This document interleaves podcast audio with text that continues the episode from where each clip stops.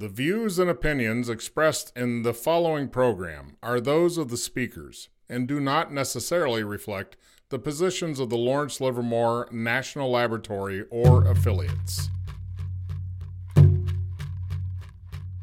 Welcome, everyone. This is Because You Need to Know.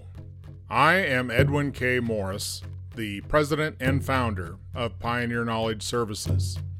This series is your digital resource of valuable conversations with nonprofit and knowledge management enthusiasts from across industries and from around the globe. My name is Camille Mathieu. I live in Fairfield, California, so out in the Bay Area near San Francisco. I can talk for hours about a lot of different topics, but one of my favorites is enterprise search systems. I'm very fascinated by content findability, specifically from how search engines are constructed and utilized in an enterprise setting. I also can talk a lot about rollerblading, and that happens to be one of my favorite things to do. I love to rollerblade. I'm not a trick rollerblader, so don't don't go thinking that I know tricks and can jump and all this stuff. I put on knee pads, wrist guards, a helmet, and then I like to do long distance rollerblading. So I've seen a fair share of California cityscapes, farmscapes by by rollerblading around those areas. So that's one of my absolute favorite hobbies. The most fantastic job I've ever had was working at the Jet Propulsion Lab when I graduated from library school. I worked as an intern, uh, archivist student, student intern and I got the opportunity, our lab director retired around that time. And so I got the opportunity to, as an archival intern, uh, go in and pack up his papers from his office. And so being up in the director's office at the Jet Propulsion Lab, going through the awards and the papers and the notes and everything that he'd left behind was a really experience and i found some some cool little little little trinkets from his time at the lab that I thought really kind of humanized him. You know, somebody who'd done a lot of work for our lab, Charles Elachi, and and that was just really neat being kind of on the ground floor of packing up the director's office when I was a when I was an intern. I also like to think a lot about the future, especially the future of knowledge management of the library and information science profession. And I think that I I'm seeing trends that a lot of organizations, which normally would not be investing in information science support, information management, records management, things like that, are beginning to have positions and opportunities for growth within their organizations that are focused on those capabilities specifically. I really am seeing for the future of organizations, for the future of how business is done, I think that we're going to see a lot more library and information science skill sets kind of brought in to the way that business is conducted and it's it's something that's really inspiring. When i think about the future i think we're moving hopefully towards workplace and a future that recognizes the value of maintenance and of not only building new systems but also of sort of thinking through these systems and maintaining them curating them developing them over time. So that's something that I'm noticing more trends towards recently when I see job postings that I think is is a, a very positive thing about the way that work is going. I noticed in your introduction, you talked about when you did this archival dig, this archaeological, I don't even, uh, assembly, right? Your discovery and filing, and that had to have been just a ball of fun. It was. It yeah. had to have been overwhelming initially. They're like, they probably like open the door and they're like, okay, go do all that and you're like, oh my gosh, where do I even right. start? We walked into the director's office. It was myself and our records manager at the time. We walked into the director's office and, you know, a couple of sk- papers scattered around. We were told that we were to go in, collect all of the papers, and then process them for a sort of a initial baseline archival collection. We walk in, oh, that's not that many papers. This won't take us too long. We turn and, and open one of his closets and just boxes and boxes and, and scattered, again, just trinkets everywhere that he had left you know i mean he's a busy guy he'd left a, a, lot of stuff behind so that took a very it took weeks and weeks to process even at a very basic level and just some really cool finds in there out of that example i want to uh-huh. pull out a couple of things as organizations that are listening or people that are concerned about that kind of walking into a, a, situation like that where you've got years compiled of experience and knowledge and data and information all kind of shoved in a closet. How would you recommend to an organization to not do that? Yeah, come on. You know what? That's a good example of what not to do. If we'd have done this, it might have been better. Absolutely. I mean, I think that you've asked kind of one of the holy grail questions right now, which is how do we do knowledge capture not at the end of a career, not when somebody is offboarding or when they're leaving for another company, but as they're an active participant in the workplace, contributing day in and day out. And I think that that's something where it's partly a systems question. I always have that perspective on these issues where you do have to have an infrastructure in place that is a acceptable repository for information content as it's being generated but i think it also does have to do a lot with the culture that is mm. that the person is operating in so if you are yeah. part of a culture that's always go go go no time for retrospection right. When just, is that supposed to happen yeah yeah, it, it's not easy. You really called it out that most organizations fight this, but they I don't see them actively putting resources towards it. So going back to your library background, it would be similar to that is that so you've got a whole building full of texts and books and things, right? And audio recordings and all these things. But if you don't have anyone curating and taking care of all those resources, you're going to end up like that big closet of stuff. It's like, you know, is it keyword searchable? No. You know, it's like, what, what good is all that stuff? Yeah. Until yeah. you do something with it. And I got to ask, how much of that stuff was retained? Was there a percentage of like, ah, shred this, shred that, bloop? You know, you had to somehow, you couldn't save everything, I would guess. Right. Right. Well, you know, it's it's interesting with some collections with some sources of information, you do have a tendency to save more than you'd expect. And since this person had been a director of the lab, we did apply a pretty broad, generous retainment to yes. that information. But that being said, there was a lot that was shredded still, especially things that were copies, things that could be found elsewhere and didn't have any annotations or anything like that. So I think that the question of sort of historical value does come in. But even in the case where we had files directly from one of the lab's seven directors or however many in, in, its history, even all of that wasn't retained. So, yeah, you absolutely do have to be able to separate out the actually valuable content from the noise.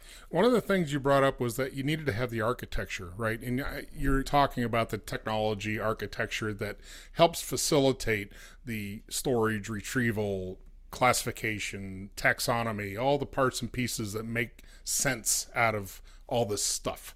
But we didn't talk about processes. Do you think if there had just been a simple process in place, you wouldn't really require a technological? And it sounds like if it was all analog as far as printed materials, then you're talking a file cabinet. It's like, right. How can an organization prepare to adopt a better way? I think that a lot of what we seek to accomplish as knowledge managers is it's a noisy area right now. It's a noisy field. There's a lot of different pressures. If you go to either knowledge management conferences or you talk with librarians, you talk with records managers, people that have sort of a working day to day role in this area, we're being bombarded, I think, with a lot of external opinions and information and stuff that, that can feel very relevant in the moment, but that can, I think, in the long term be a distraction. Something like a chatbot, for example. No hate for chatbots. I think they're wonderful tools, but they're they're sort of a, you know, something that you think you should have, think you should invest in. But really, that in and of itself is not the important thing. The important thing is if you have information that could support that kind of functionality, that's actually the more critical piece. You know what I mean? So it's less the outcome and it's more the foundation. And so I think a lot of times when we talk about working in a space where you're seeking to make knowledge information more accessible, more findable, more usable for your employees, for your end users. It's really, you could do that with Excel and a shared drive. You know what I mean? You could, if you had to, you could do that. Oh, I know oh, that's don't not... even say that. You know, if we would have backed the train up 40 years, I'd have said, oh, that's a good idea. But no, no. I'm not recommending no, it. I'm not recommending it. I will actively not recommend that method. I'm just saying if you needed to, you could do Some, it with yeah, a, exactly. a clipboard. I mean, yeah, a clipboard and, and passing it around inter-office mail. Yeah. There's a lot of functionality that can be supported, and you don't need to invest in all these other systems. So I think that that's one interesting challenge, actually, of being in the LIS. And uh, sorry, I will use that as a shorthand for records information, the library and information science field. It's difficult to pick what's a foundational, Yeah. necessary Yeah. thing to invest in, and what sort of noise. So that really speaks to a strategy which has to be nested in the organization's strategy. If the organization feels knowledge is valuable and the retention of it's valuable and the retrieval of it's valuable, they probably have somebody doing knowledge management. So, how does a knowledge manager nest their strategic plan into the strategic plan to answer hard questions like that, right? Because everybody wants some artificial intelligence, everybody wants a bot, everybody wants this. Right. But the, is it a good to have or is it a need to have? That's such a fun question, and it's it's something that I spend a lot of time thinking about. After the Jet Propulsion Lab, I moved on to work in another federal lab space. I really like working in that environment because you're sort of on the cutting edge in a lot of ways, but you've also got a lot of legacy. These organizations have a lot of legacy material. So I think to sort of answer your question, absolutely, there's parts of a knowledge management strategy that always have to be customized, always have to be tied in to what an organization is actually striving to accomplish. If it doesn't matter to one organization that their most current version of a document is what re- users are retrieving first, then you don't need to worry about version control as much. I can't imagine an organization where that would be true, but you could see how there's different features, different factors that would set your priorities and set the things that you want to work on first, the wins that you're hoping to go for. So I think that knowledge managers very frequently, when you come into a new space and you're looking at the environment, you're surveying what's been done and, and where the opportunities are. I never think of the work that is to be done as an overhaul. I'm never seeking to overhaul anything. I always want to intervene. I always want to see what the environment is currently and tweak. Never overhaul, just tweak. So, for example, if an employee is sharing updates to their supervisor very, very regularly via email, let's say, how much of a alteration of their existing work process is it to say, instead of sharing this to your supervisor via email, we're going to post it on this wiki page that goes out to all of the division. And now all of the division knows what you're working on. It's the same process, it's the same level of effort, more or less. It's just a slight tweak in how the person is doing their work. So I really think that that's how knowledge managers can go about trying to add value very rapidly and in a way that's very strategic is by finding those tweaks. Well, that's an interesting term for that because there seems to be two ends of the spectrum of knowledge management. Do you do a full blown enterprise level overhaul? We're going to change everything. Or do you just make people's work a little more valuable for their time spent to make it an enterprise level findable thing versus email? I mean, if you can get 10 people in your organization to quit flipping sending emails, that's a win Right. right? Uh, like you say, it doesn't create more work; it just makes a better work out of their time. Precisely. I respect folks that have the the energy and the vision to do kind of an overhaul, but my approach is always, you know, I, I have spent most of my career as an individual contributor, and so when I look to make change, I'm always kind of thinking, you know, top down is important too, but where are the bottom up win's going to come from, and that's that's where I put a lot of energy. Where does this spark of creativity and innovation come from in you?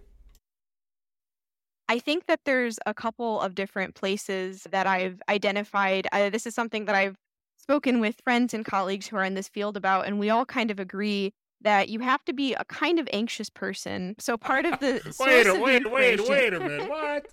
An anxious person? just a, a little bit of anxiety, just a little bit of a desire to live in a more ordered world. And so I think that that's that's definitely a part of it for me. You know, there's a joy in not just inventing but also seeing an operation be performed efficiently. Yeah. And I think that that that joy is where I find a lot of, you know, sustainability. We we're, we're living in an age that's very aware of issues around Yeah. sustainability and very aware of systems failure and degradation. And so I think for me at least, that's where I find a lot of inspiration is in trying to combat that. Have you ever been an entrepreneur? I am currently working as an entrepreneur, but for about the last year, I've had a, a part time consulting business. So I'm I'm experimenting, dipping my toes in. Have you had the experience as a kid though? Did you Oh. have a mentor as a kid? Did you have a family business? Did was there an uncle that had like his own outfit? Where did you get the visibility of what it's like to be your own person? That's a that's a really good question. I um Tick tock, tick tock. Is there anything like that in your background? I'm drawn to find where did that inspiration seed get planted in you? Was it a grandparent? Where did you find and recognize that an entrepreneur can kind of set their own path? think that as a kid, my foray into entrepreneurship was babysitting. So I had a little empire as a child. I was the oldest kid, so it was sort of forced upon me by my family. But but once I realized that there were people outside of my family that needed this service, there was a Motivation. There, was a You're like forward. Yeah. motivated. You're like, oh my gosh, I can make dough doing this. Yeah, yeah. I, you know, that's always been kind of, I like challenges because you're able to see what you can do in an environment that is undefined. And so I guess as a, as a child, maybe that was, for me, that was babysitting and, and just trying to equate care with getting paid. But down the line, I think, you know, it's been, well, maybe I guess similar, except for with information. Well, very much so. I can see that. You use the word care, right? So there's a level of I care in what you do, correct? Absolutely. And that heart comes from where? Where does that inspiration come from? We've heard about the business inspiration. there's a element of stewardship in my current position that is very uh, part of our mission. So I, I currently work for the Lawrence Livermore National Lab, and one of the things is just this sense of there's been a lot of development, a lot of work that's gone into from from the country and the science and engineering basically evolution of those fields have been partly impacted by this organization and other national labs like it and I think that for me, the the idea of sort of stewardship, it's about respecting the past. It's about respecting the future enough to respect the past. And so it's all part of the the larger system of how we evolve. And I think that that's a lot of where my passion for this and my caring comes from is I feel like I'm contributing Yeah. to that evolution. And that has to reflect a bottom line to somebody somewhere, right? That return on investment of what all these elements are you're talking about instituting in an organization matters to someone else in dollars and cents, probably more so. How do you measure success? Part of the way that we measure success is through metrics. And I know that that's a boring answer. Any system that can oh, produce metrics. Yes, everybody loves metrics. I'll take three. Yeah. numbers and and and and percentages meaning and, bar charts. and Oh, I love great. graphs. That's great. It's a fun time. We do always want to any system that can produce a number for us. We want to see if that number can tie back to a larger meaning. So can we assume something based on the number of query refinements that you've had while using the system? That's part of it. But we also do put a lot of stock into satisfaction. Part of this whole environment that we've been talking about with the library, the information, all of that. One of the fields also is a user experience. And I think that, you know, that's a relationship that you develop very frequently. I'm not an expert in UX, but, you know, you always want to have those those relationships. User experience is important in today's workforce, uh, workplaces. We have a workforce that has extremely high expectations, is very literate in the information environment that we all use for work and play. And so having an organization that does not provide the expected user experience can have a slew of negative impacts on somebody's experience of being an employee. You can see numbers that I've noticed recently. It was a vendor report, so grain of salt. But, you know, roughly one in five folks say that it has a retention impact for them. The lack of ability to find information effectively has an impact on burnout and makes them want to leave. And one in five is, I know that's somewhat anecdotal, but I kind of want to remember that when we're doing all of this. And so we do put a lot of stock in employee satisfaction. All right. Well, employee satisfaction aside, what are the top three technologies? If we're going to boil down what the usual three components of knowledge management is, or is represented by, is people, process, and technology. And we've talked about people, and we've talked a little bit about process. We haven't specifically talked about a technology or type of technology, and that seems to be your thing you dream at night about is technology. so let's hear about My it. rallying point. Yeah, Yeah, yeah. absolutely. There's a couple of different technologies that are having more of an impact. They've been on the scene for a while, but I think we're really having more of an impact now as companies are starting to actually realize the linked data promise that's been touted for the last couple of decades.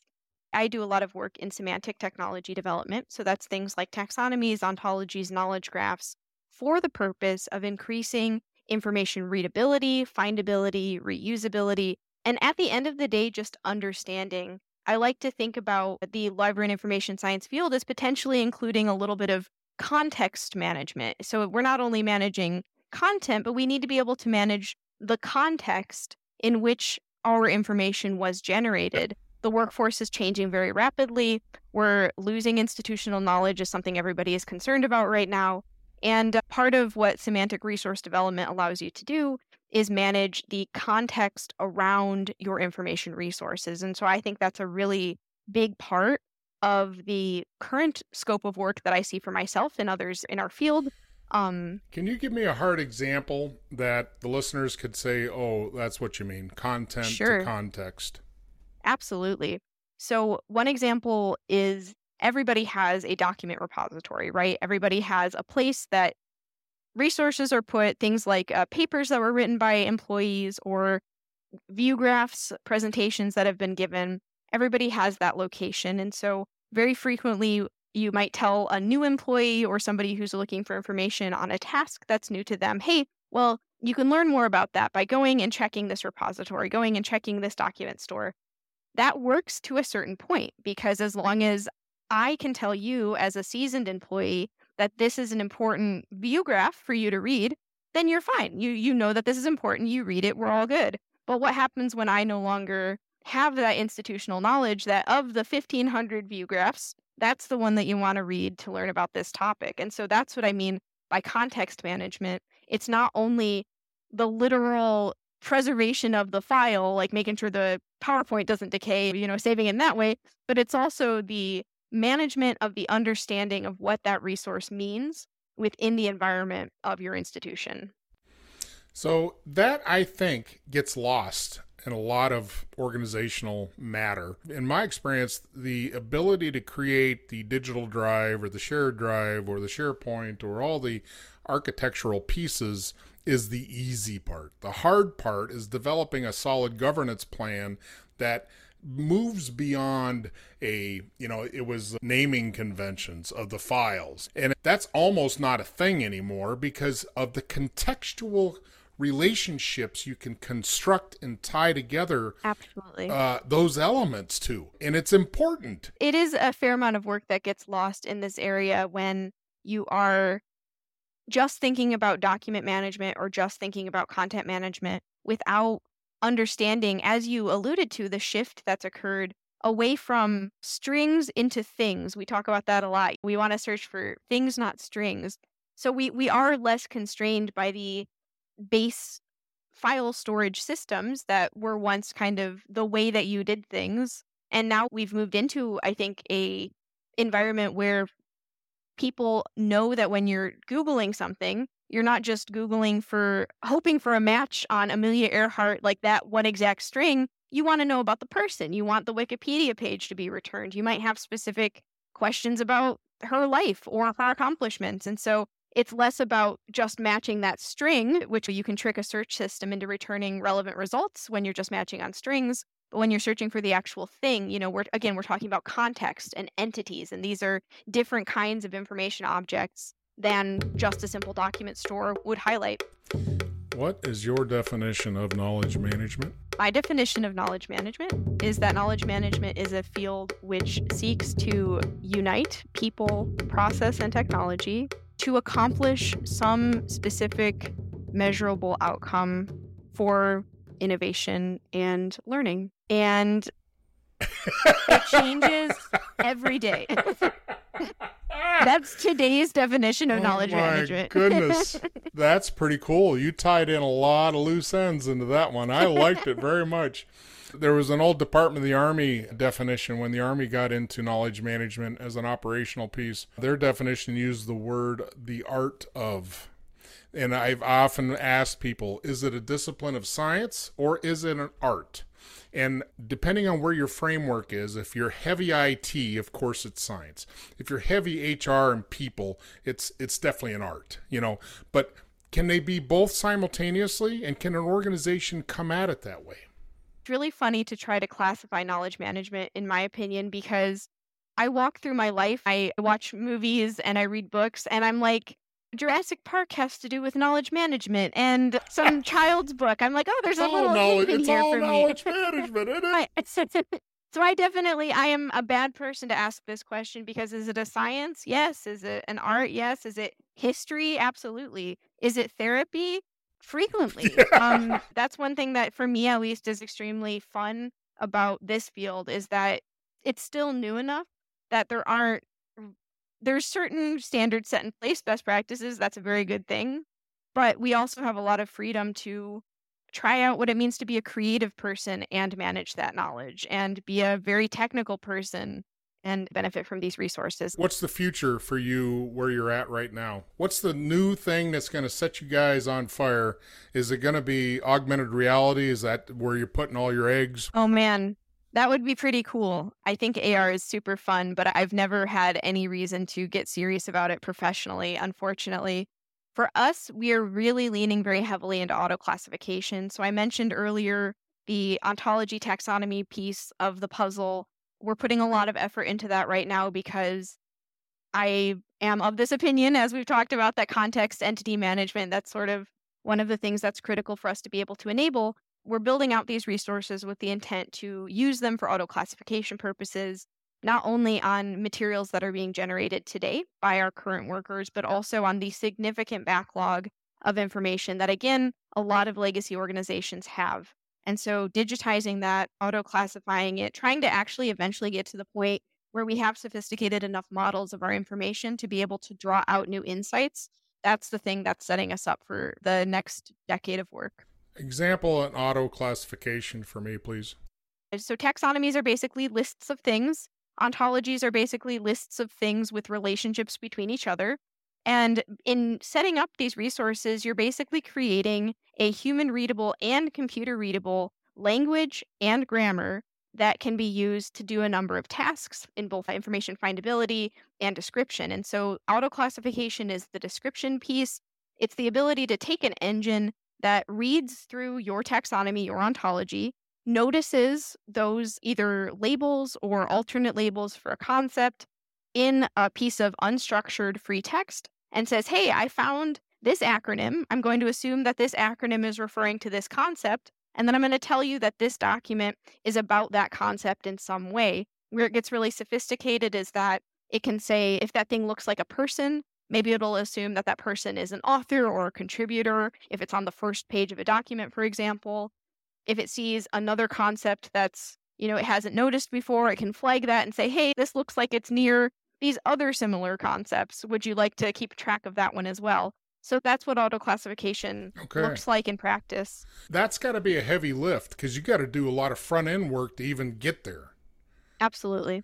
Whew it's definitely a pretty heavy lift. Oh. It's a skill set that I feel like is not super common mm. yet. There are, I know a lot of ontologists and taxonomists, so my pool is a bit saturated, uh, the network that I look at, but it's something that I always am excited when I see that library and information science school schools are putting efforts towards teaching students about taxonomy and ontology because I, I want to hire those folks, you know, I want to bring that in. It's got to mean that your content is the epistemology is words. It's not audio recording, it's not video recording, it's documents. Yeah, auto okay. classification as a solution, yes. That's it has to be textually analyzed. Are you guys looking at different media to yeah, look at a smile. Okay. All right, let's hear it. Well, oh no, I just it's it's a TikTok world out there, so it is I'm a just TikTok world. It's you're not wrong. It's definitely a TikTok world out there with a lot of the work that I've done in the past, I've mentioned the organizations that have been around for 60 plus years, they have these big piles of information. They have these closets full of documents. And they're like, what do we do? What do we do? And so, a huge part of my knowledge management work, and a lot of folks that are in sort of maybe the federal space I think we're all concerned about this backlog, but that's only part of it. And so the backlog tends to be mostly text. At least in the cases that I've worked with, there's Got some it. video, but much of the video is not what you would consider TikTok worthy. it's Got it. maybe a video of a test or something. Yep, So yep. analyzing a backlog, that's very textual. When Mhm. we turn and look at the other direction, when we turn and look towards the future, all bets are off with format. I want to do knowledge like sharing as a as a web comic. Yeah. That's what I you know, I Yeah. want I want to be very creative with media when we're looking forwards. Well, that's perfect. Well, and I'm excited to hear what happens in the next five years, so please keep us informed.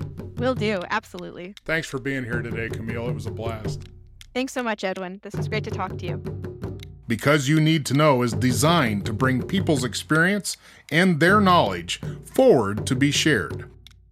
I'm Edwin K. Morris, and I thank you for joining in to listen to another conversation brought to you as a public service of Pioneer Knowledge Services, a nonprofit tax exempt organization with a charitable knowledge management purpose. Find us online at pioneer ks.org and add your voice to the conversation on Facebook.